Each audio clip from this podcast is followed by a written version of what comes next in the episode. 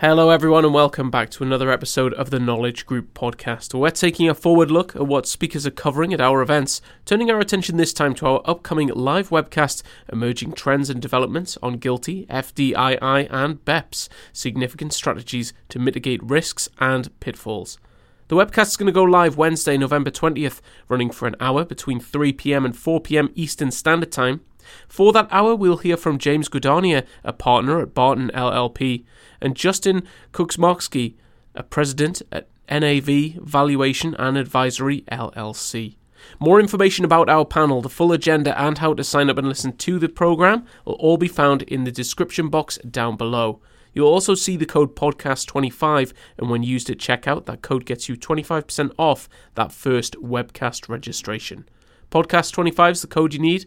Everything else is in the description box down below, and let's hear from our panel now.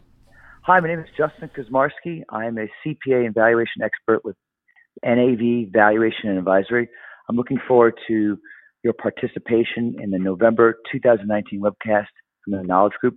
Mr. James Guadagna and I will be discussing trends for FDII and GILTI, some of the two key provisions in the 2017 Tax Cut and Jobs Act.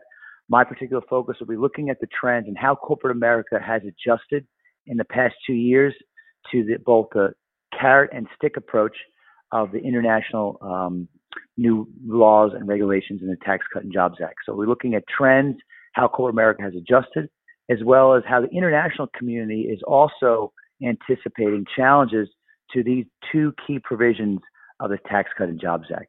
We look forward to joining um, on the call on November 20th, and we thank you for your time and look forward to your to your participation. Hi, this is Jim Guadagna. Uh, I'm a tax partner at Barton LLP. Uh, most of the work I do is international. Uh, I'd like to just highlight a few things that we're going to be talking about on uh, uh, in November. Uh, one is what's causing all these changes. Uh, and they're basically two broad categories. One is the uh, uh, Tax Reform Act of 2017. the second is the base erosion and profit shifting initiative of the OECD. And both actually have come together to create, in a sense, a uh, a situation that has is going to have a dramatic uh, impact on tax planning for cross-border transactions going forward.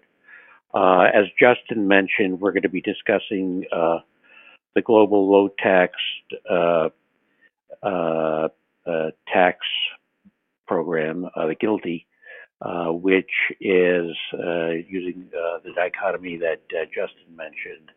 the is the uh, the carrot and stick uh, analogy, it's the it's the stick to uh, prevent companies from pushing a lot of profits offshore uh, because of uh, one of the, the concerns. I mean, the the incentive to do that is even would even be greater than it is than it was before the act, uh, because now uh, if you have a subsidiary offshore and you bring the profits back, there's no tax. So they wanted to create a disincentive for that, as well as put a tax on uh, a minimum tax on where you didn't pay much in foreign taxes.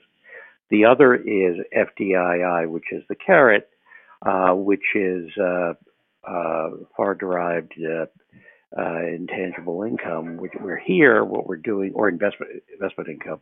Uh, what we're doing is we're creating an incentive to sell to foreign persons as a U.S. C corp, uh, not set up a foreign company to sell to foreign person. By doing that, uh, the U.S. company, that U.S. C corp that makes the sale, drops its effective tax or its statutory tax rate from 21 percent uh, uh, down to 13.321. So, so these are these are important things to uh, examine and opportunities to take advantage of.